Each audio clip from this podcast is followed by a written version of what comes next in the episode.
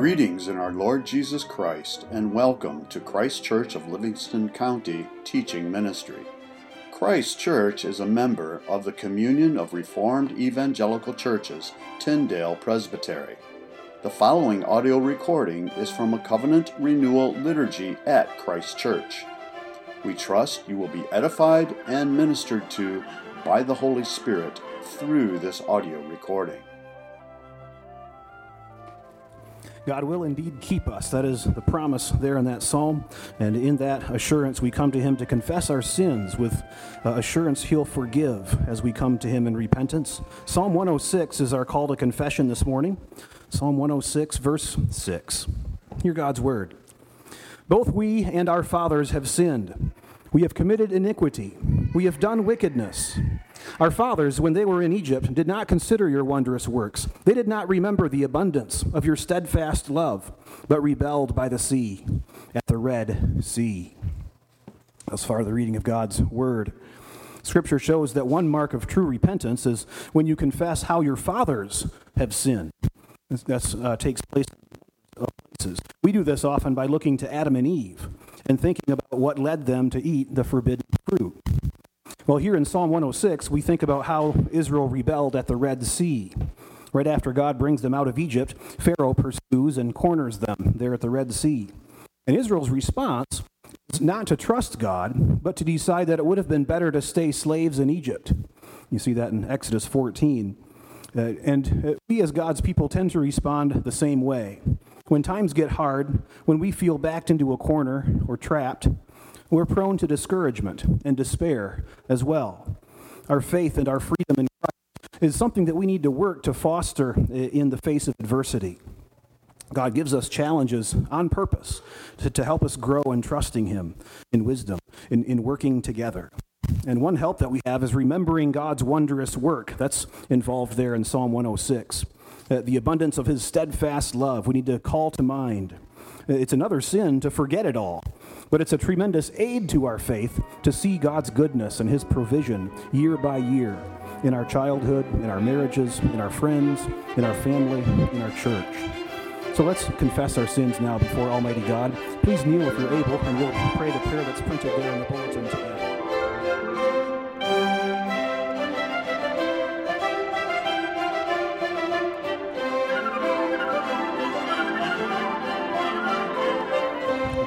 First Samuel for our sermon text this morning in our series through First Samuel. Chapter seven we are up to. I invite you to turn there in your Bibles if you have them along. In chapter six, last week we looked at the ark being returned to Israel, the Philistines' uh, partial understanding of what was needed, but also partial repentance. So we have, again today, more uh, repentance uh, by uh, Israel this time. So let's read chapter seven. And let's pray first. Heavenly Father, thank you for this word. It is a lamp to our feet, a light to our path. In your light we see light, your, your psalmist says. And so, Lord, we do ask that uh, our eyes would be uh, attentive, attuned uh, to this light. Uh, it's so easy for us, Lord, to remain blind uh, when you shine light upon us. Give us your Holy Spirit to illumine this text for us, we pray. In Christ's name, amen. First Samuel chapter seven. Hear God's word. And the men of Kiriath-jearim came and took up the ark of the Lord and brought it to the house of Abinadab on the hill. They consecrated his son Eleazar to have charge of the ark of the Lord. From the day that the ark was lodged at Kiriath-jearim, a long time passed, some twenty years. And all the house of Israel lamented after the Lord.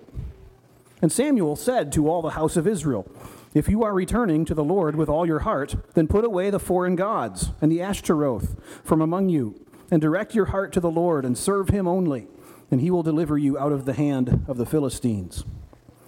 So the people of Israel put away the Baals and the Ashtaroth, and they served the Lord only. Then Samuel said, "Gather all Israel at Mizpah, and I will pray to the Lord for you." So they gathered at Mizpah and drew water and poured it out before the Lord and fasted on that day and said there, "We have sinned against the Lord." And Samuel judged the people of Israel at Mizpah. Now when the Philistines heard that the people of Israel had gathered at Mizpah, the lords of the Philistines went up against Israel. And when the people of Israel heard of it, they were afraid of the Philistines. And the people of Israel said to Samuel, "Do not cease to cry out to the Lord our God for us, that he may save us from the hand of the Philistines." So Samuel took a nursing lamb and offered it as a whole burnt offering to the Lord. And Samuel cried out to the Lord for Israel, and the Lord answered him. As Samuel was offering up the burnt offering, the Philistines drew near to attack Israel. But the Lord thundered with a mighty sound that day against the Philistines and threw them into confusion, and they were routed before Israel. And the men of Israel went out from Mizpah and pursued the Philistines and struck them as far as below Beth-kar. Then Samuel took a stone and set it up between Mizpah and Shen and called its name Ebenezer, for he said, "Till now the Lord has helped us." So the Philistines were subdued and did not again enter the territory of Israel. And the hand of the Lord was against the Philistines all the days of Samuel. The cities that the Philistines had taken from Israel were restored to Israel, from Ekron to Gath, and Israel delivered their territory from the hand of the Philistines. There was peace also between Israel and the Amorites. Samuel judged Israel all the days of his life, and he went on a circuit, year by year, to Bethel, Gilgal, and Mizpah. And he judged Israel in all these places. Then he would return to Ramah, for his home was there, and there also he judged Israel. And he built there an altar to the Lord. The grass withers, the flower fades, but the word of God stands forever. And God's people said, "Amen." Amen.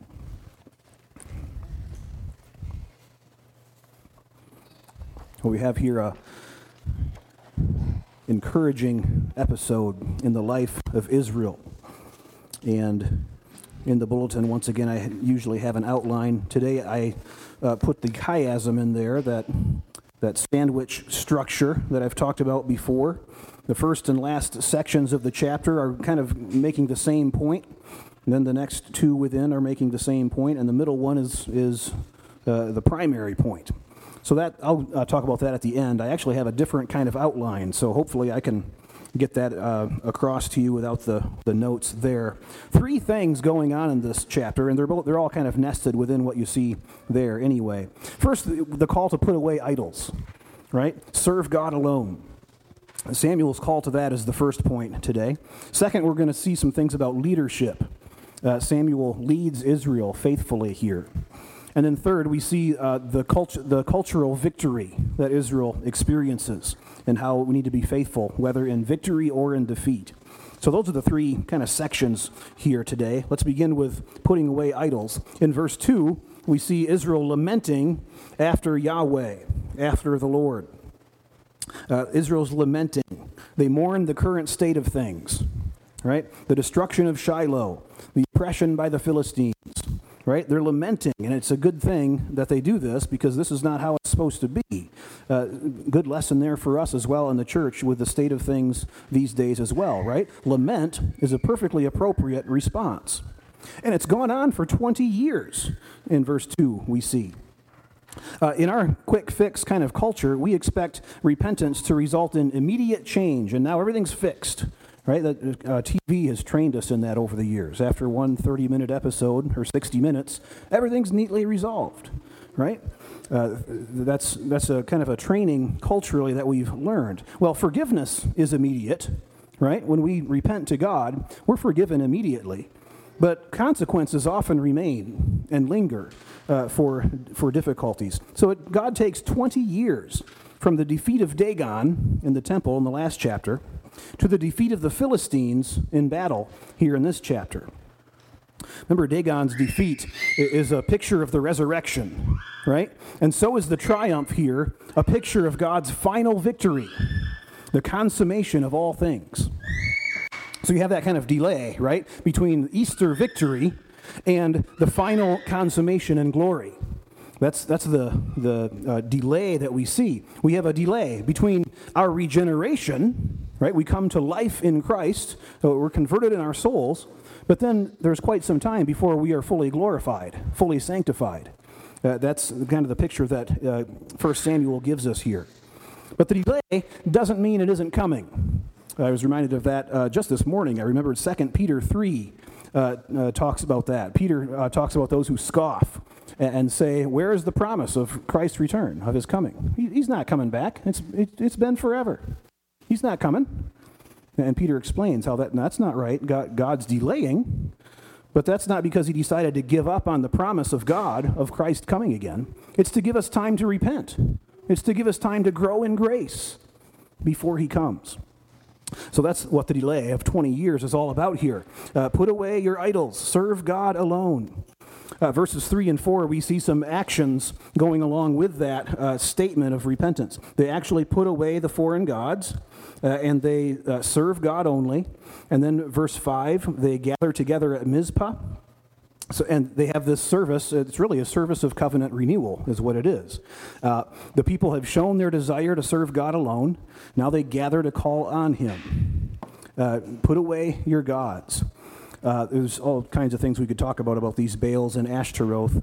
Uh, the main thing is it's a, it was pagan fertility religion, uh, and the, the, the foreign gods were promising them prosperity um, and comfort, uh, you know, good weather so that the crops would grow, and so on. Uh, so th- they're serving idols uh, of um, economic security and various things like this. Very much like today, we serve money, we serve sex. There's there, there's certain idols, things that people chase after. Uh, so it may not have been Baals and Ashtaroth today. That, that may not be the case. But there are idols that we have and that we are serving. We have to be on the lookout for things that we naturally uh, fall into, naturally pursue. Maybe it's it's pride in knowing the right things. Oh, maybe we have a lack of commitment to Christ's church. Maybe there's a, a lack of boldness that, that hits us when the world mocks or marginalizes our faith, right? There, maybe there, it's a judgmental spirit of, of others in disputable outward practices. There's all kinds of things that we can fall prey to. We have to be on the constant lookout to serve God only and faithfully. In verse six, the Israelites give up something valuable, and this is a part of repentance often. Uh, here they pour out water. So they go to Mizpah, and you know how it is when you go on a trip. You make sure you've got enough bottled water along in the trunk, right, for the for the journey. Well, essentially what Israel does is they start out on the trip, and they've got the case of bottled water, and they pour out half the case. And they say, okay, Lord, we're going to trust you with the rest, because and when we repent of our sins, it's it's an act of giving up something that's really important to you, something that you know you need. I'm not going to eat today, and here's half of our water, you know, because we depend on you. It's a real uh, tangible sign of repentance. It's, it's quite striking. Uh, it's a sign of repentance, and it's something we can uh, learn from sometimes. How do, when we when we say we're sorry, how do we show we mean it? Because we, if we're really repentant, we want to show the people we're confessing to, we really mean it, and we're not going to let this happen again. And how are we going to show that? That's uh, something that we're motivated to do when we confess truly. And that, that's something that we should think of, too, when we come to God in worship and confess our sins. Every week we do this, right? We kneel, we sit again, we hear the, the same words. They can become routine. Don't let that become routine. Rend your heart, not your garments. Right, that that's a line from, is it Joel? I think it's Joel. And the Jews had a custom that whenever they confessed their sins, they would take a little tear in their clothes and just tear it a little bit more. And that's how they showed that they were sorry. We're, we're tearing our clothes. So they would just tear it a little bit more every Sunday, a little bit more. And, and God says, that's it's a fine custom and all, but rend your heart. Don't just do the, don't just do the weekly thing. Rend your heart. Uh, be cut to the heart. That's what Israel is. Uh, they put away their idols. They serve God alone. So, so much on, on the repentance of Israel there. They they, they do this. They, they put away their idols. They get rid of them. And then they, they find and they follow good leadership. That's the second point. Israel here follows Samuel. Uh, Samuel's name hasn't shown up for several chapters. Right here in chapter seven, verse three, is the first time we've seen the name Samuel in a couple of chapters, and that's on purpose because they're they're coming back to him. Uh, they're they're we see the consequences of what happens to Israel because they weren't uh, listening to Samuel at first. So you see here the impact of a good leader. That's the first point about leadership. Uh, leaders are influential for good or ill. Uh, after twenty years of leadership from Samuel, Israel knows now what to do in trouble. Right? He says, put away your idols and let's go gather at Mizpah. And they follow him and they do it. This didn't happen back in chapter four. Remember back in chapter four when the Israel suffers this defeat from the Philistines. Their response is, let's go get the ark and bring that to the battlefield. Maybe that'll help us to win. And there's no mention of Samuel. There's no mention of Eli. There's no mention of Eli's sons, Hophni and Phinehas. They're not listening to, to the prophets and the priests of God. They just go get the ark and hope that helps them win. Right? Hophni and Phinehas had been leading instead of Eli at the temple. And that's the result.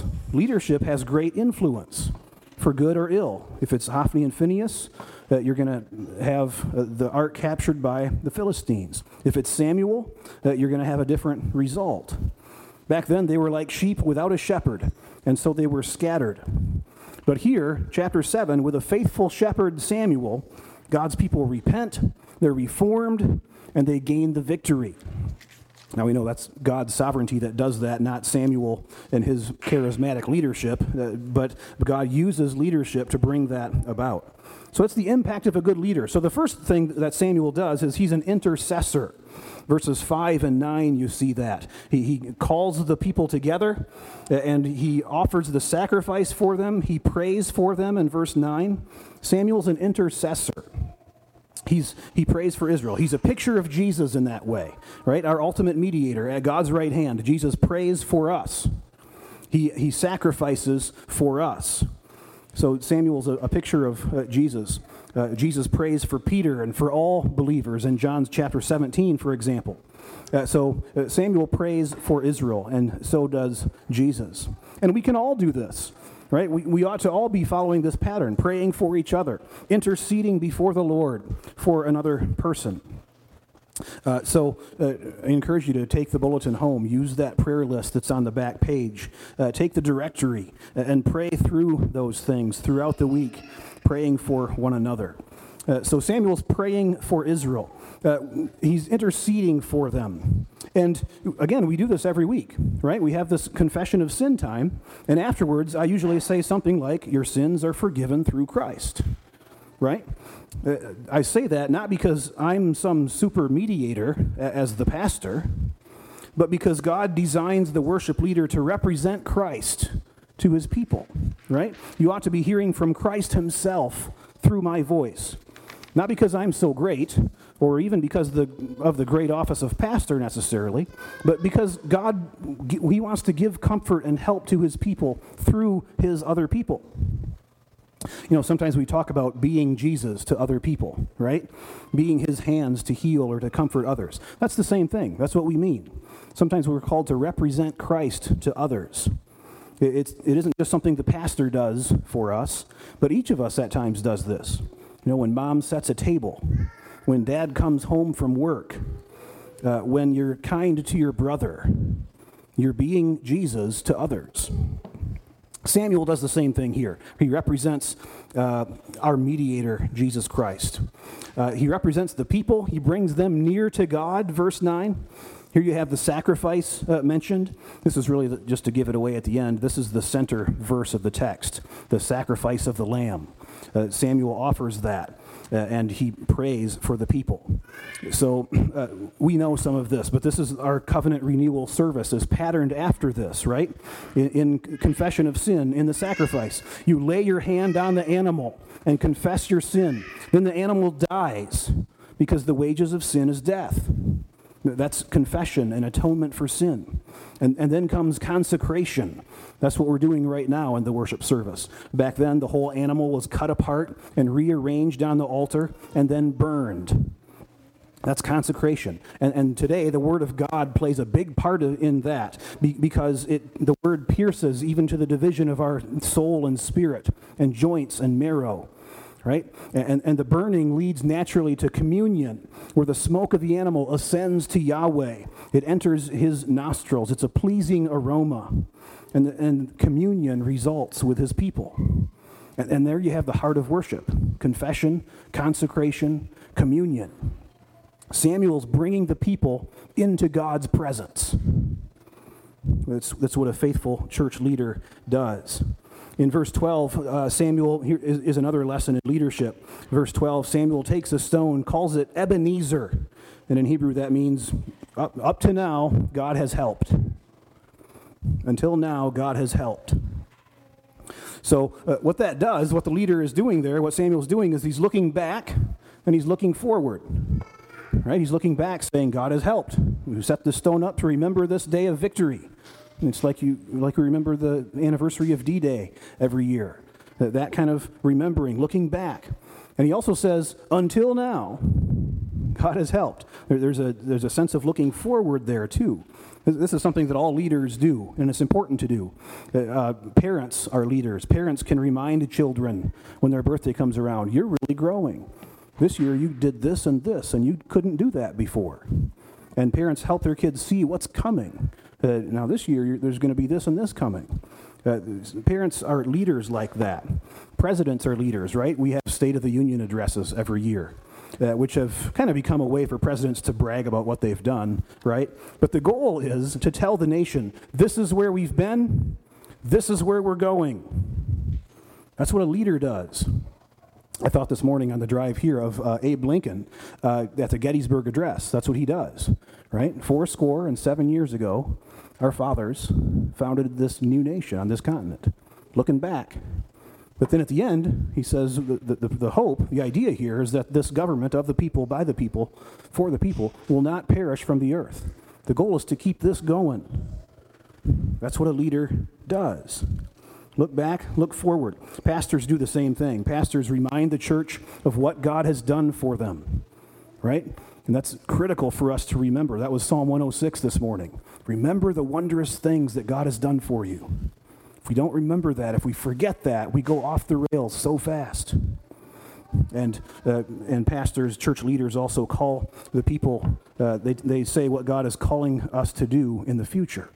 So this, again, this is leadership lesson. Samuel's uh, doing this. He's pointing the people to what God has done, showing them where they need to go next. And verse fifteen to seventeen, we also get some more leadership from Samuel. Uh, Samuel judges all Israel on this circuit year by year, which and he, they mentioned some towns, right? And that's that's a good reminder for us of, of leadership. There's there's a hierarchy. Uh, I, we're not those who are, are full egalitarian here, right? We know we're all created equal, but not everybody has equal ability in every area, right? There are there are church leaders uh, who are better teachers than others, for example, right? Better speakers, better administrators, whatever it might be. So there are better and wiser teachers and preachers. Samuel's the one mentioned here. Samuel's the top dog. He he's the one God has anointed Uh, to especially lead Israel well. But there's uh, that doesn't mean there's no priests, no other uh, teachers in Israel. And Samuel can't be everywhere at once. So he goes on the circuit throughout all of Israel, right? So uh, one thing he's doing well is he's, he's trying to get to all the people as well as he can. But, but he's one person. So there are other leaders as well. Uh, so just like Samuel judges on a circuit, it's it's good to have intermittent interaction uh, with with Samuels, right? Uh, and we know about this. We we're on the internet, right? There are certain uh, preachers on the internet that we uh, really like more than others, right? And there's a, always a temptation in that to really give more weight to those folks than to the pastor in your local church. We have to watch out for that. I know they're better than me, right? But there's a there's another there's a flip side to that, in that I know you better than they know you, right? And that's that's critical, because I, I'm bringing a message that's that's reflecting in very deep and subtle ways uh, the knowledge that I have of you week to week, right? Now that doesn't mean that I'm singling you out and saying, all right, I'm preaching at you because I know what your sin is, so I'm going to talk about that for a while. Not like that. It's it's more subtle than that, right? I just, I just, we just, uh, there's a there's a teaching role that is responsive to, to incarnated knowledge of people, so that's that's critical. Um, so we live in community like that, and we're called to love the bride of Christ, and, and we're called uh, to love, uh, as we love Christ, we love his bride. Heard a good illustration about that recently, that if you want to have somebody over for dinner uh, and, and they're married, you, you always invite their wives too. You, you invite their wife. You, you don't invite them over and say, not your wife. That That's crazy. Same with Jesus. When you inju- invite Jesus into your life, his bride comes too. So the way we interact with the church is, is critical there. Samuel uh, does all that he can Uh, to interact with, uh, to shepherd, to lead Israel. So that's the the second big section today, Israel's uh, leadership lesson uh, with Samuel. And finally, you have the actual battle that happens in this chapter, right? Verse seven, it really heats up. They've gathered at Mizpah, and the Philistines hear that they've gathered, and the Philistines uh, figure that means they're gathering for war, which is quite ironic. Israel's gathering to repent, uh, but when you gather to worship God, there is an aspect of spiritual warfare going on, absolutely. So it's not like the Philistines are totally off base there, but they see a military attack coming uh, when it was really a spiritual act of warfare. Well, here you see two tactics of the evil one in verse seven. Uh, first tactic of the evil one, he did not wait for your best day to strike, right? Israel is gathered to worship. That uh, it's kind of hard to get ready for battle when you've just gotten ready for church. That it's kind of off, right? Uh, so uh, Satan will often try to catch you off guard, and, you, and you're focused on this one thing, and he hits you from the side with something else. You have to watch out for that. In another sense, I think, though, that actually they were more prepared for battle because they had repented, because they'd returned to the Lord, right? So there's uh, there are ways of counter uh, attack against Satan's tactics that the Spirit knows better than we. But that's the first tactic. Satan will often come at you from a different direction than you're expecting. Second, uh, Satan tries to get you to think that there's something more important than seeking God's face, than worship, right? But when Israel worships rightly, God fights for them. And that's what we learn in this chapter. That's a main lesson here. We need a, a healthy fear of evil to defeat it. True, Israel has shown a fear of God in their repentance and putting away idols.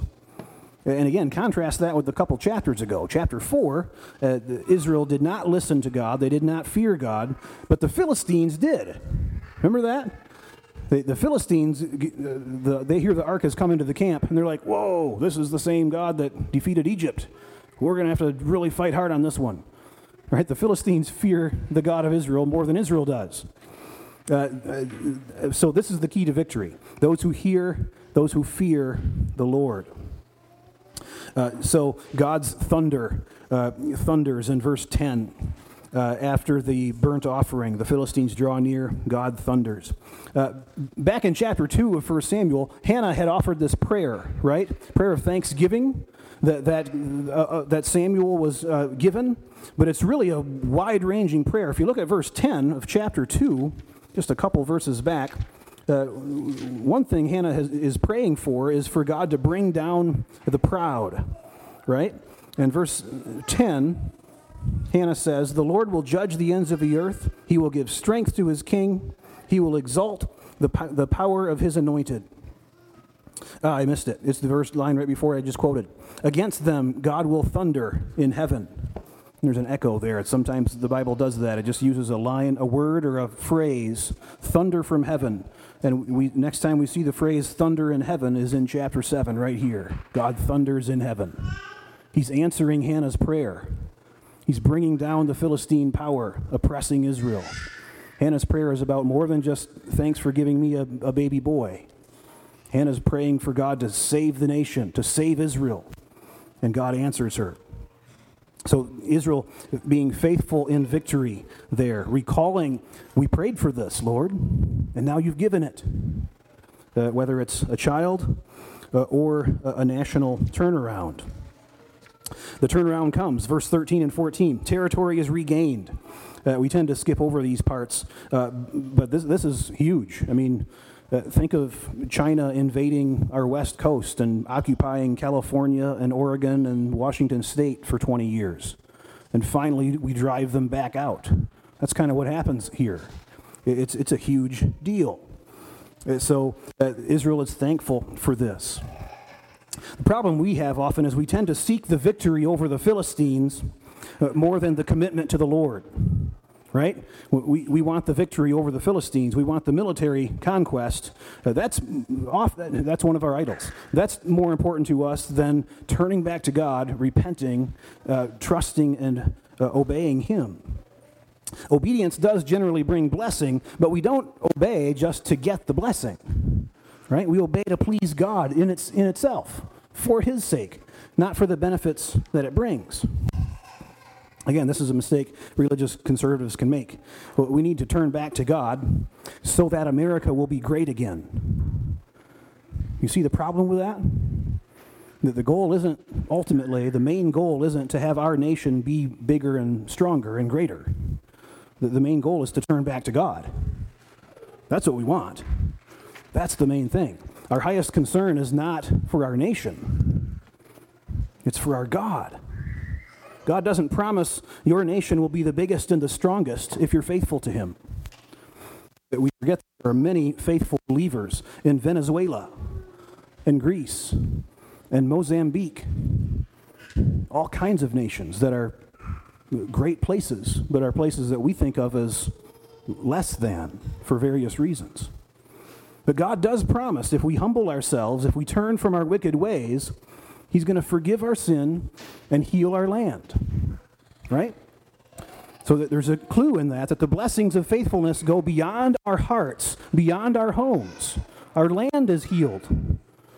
Well, that doesn't always mean we're going to be the greatest nation in the world, but our, it's, it's more than just, I'm going to have peace with God. There's going to be a healing in the land, and, and that's that's crucial. So here you have in chapter seven these big moments, like the victory at Mizpah, where you set up Ebenezer. And then there are also regular spells of life, regular seasons, where Samuel goes from town to town, doing his day in, day out job. Covenant renewal is weekly, more than this one-time huge event that we see here. And it's crucial to keep both of those uh, in mind. The, the regular routine is as important Uh, as the big moments here. We want to look back at the big moments, remember what God has done for us. I just saw, I think it was on Facebook yesterday, that today is the actual ratification of the Constitution at the convention. So uh, it was a month after July fourth that all the signers finally ratified it. So today is the official day when our nation was founded, declared on the fourth. But there was a, there, there's big moments like that in history, in our nation, where the Constitution is founded. It, we are now constituted officially. This is the day. There's Ebenezer moments like that that we want to uh, commemorate. Those, those are, that's part of the horror of all the statues coming down today, is we're working against that in our culture these days. No, Ebenezer. Consider all the ways that God has helped us in our land, in your family, in your life personally. There's a great deal of spiritual strength to draw from that. It's crucial. Well, let me close with the what's actually in the bulletin that I had for an outline. And again, you'll see nested in there are these three things. Right? The first and the last point is that Samuel appears. Samuel calls Israel to repent, and Samuel leads. That's the beginning and the end of this uh, text. And then in the middle, you've got the cultural threat, the military threat, right, from the Philistines. And God gives victory.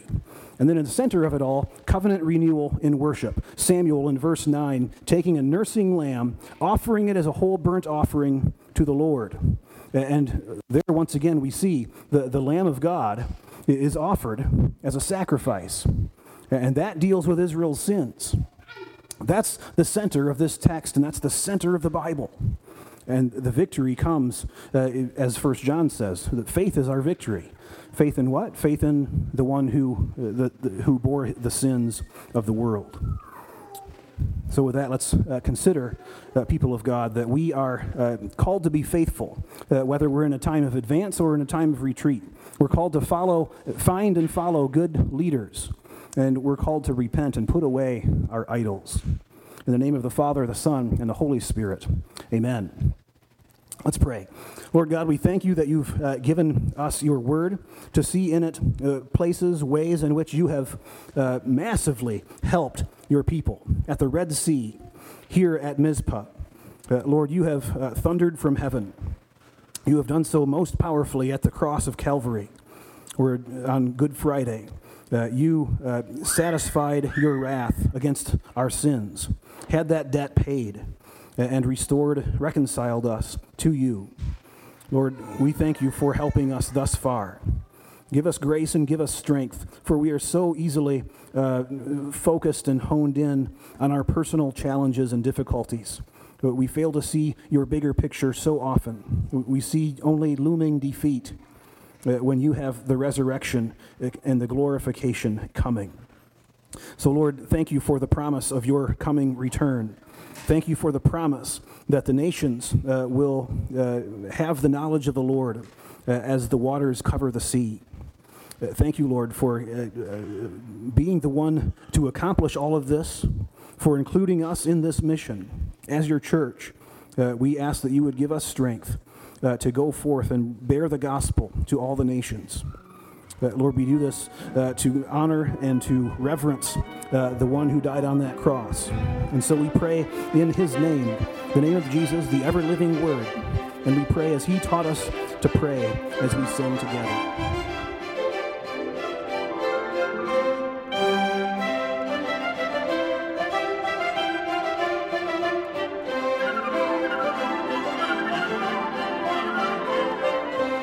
Scripture reading for our communion exhortation is just one short verse from John chapter one, where John the Baptist calls to the world and says, "Behold, the Lamb of God, who takes away the sins of the world." When we worship God rightly, God fights for us. Part of worshiping God rightly is coming to his table in faith. Faith is central to all that we do, and without it, no one can please God. Faith is the victory that overcomes God's enemies. So how do we worship by faith? Well, we avoid coming to worship, as I mentioned in the message, just out of habit or routine.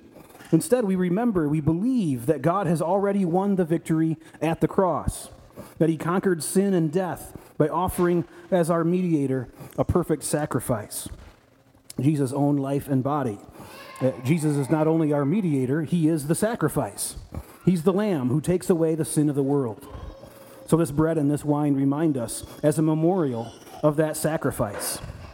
Uh, they are not another sacrifice, uh, but they do make up a fellowship meal of peace. So we have uh, confessed our sins. God has forgiven us. Now we gather around the table with no agenda, nothing to do other than to enjoy communion with the triune God, with Father, Son, and Spirit. So come, for all things are now ready. These are gifts of God for the people of God. We invite you to the Lord's table, all those who are baptized and are under the authority of Christ and his body, the church. As we eat the bread, as we drink the wine, we are acknowledging that we are sinners without hope except in the sovereign mercy of God, and that we are trusting in Christ alone for our salvation. So come with your children and welcome to the Lord Jesus. The body of Christ broken for you. Let's pray. Thank you for listening to this audio recording from Christ Church of Livingston County. If you would like further information about anything in this recording, the Bible, about Christ Church of Livingston County, or wish to make any other related inquiry, please feel free to contact us through our website, Christ Kirk M I dot com. That's C H R I S T K I R K M I dot com. Again, thank you and blessings.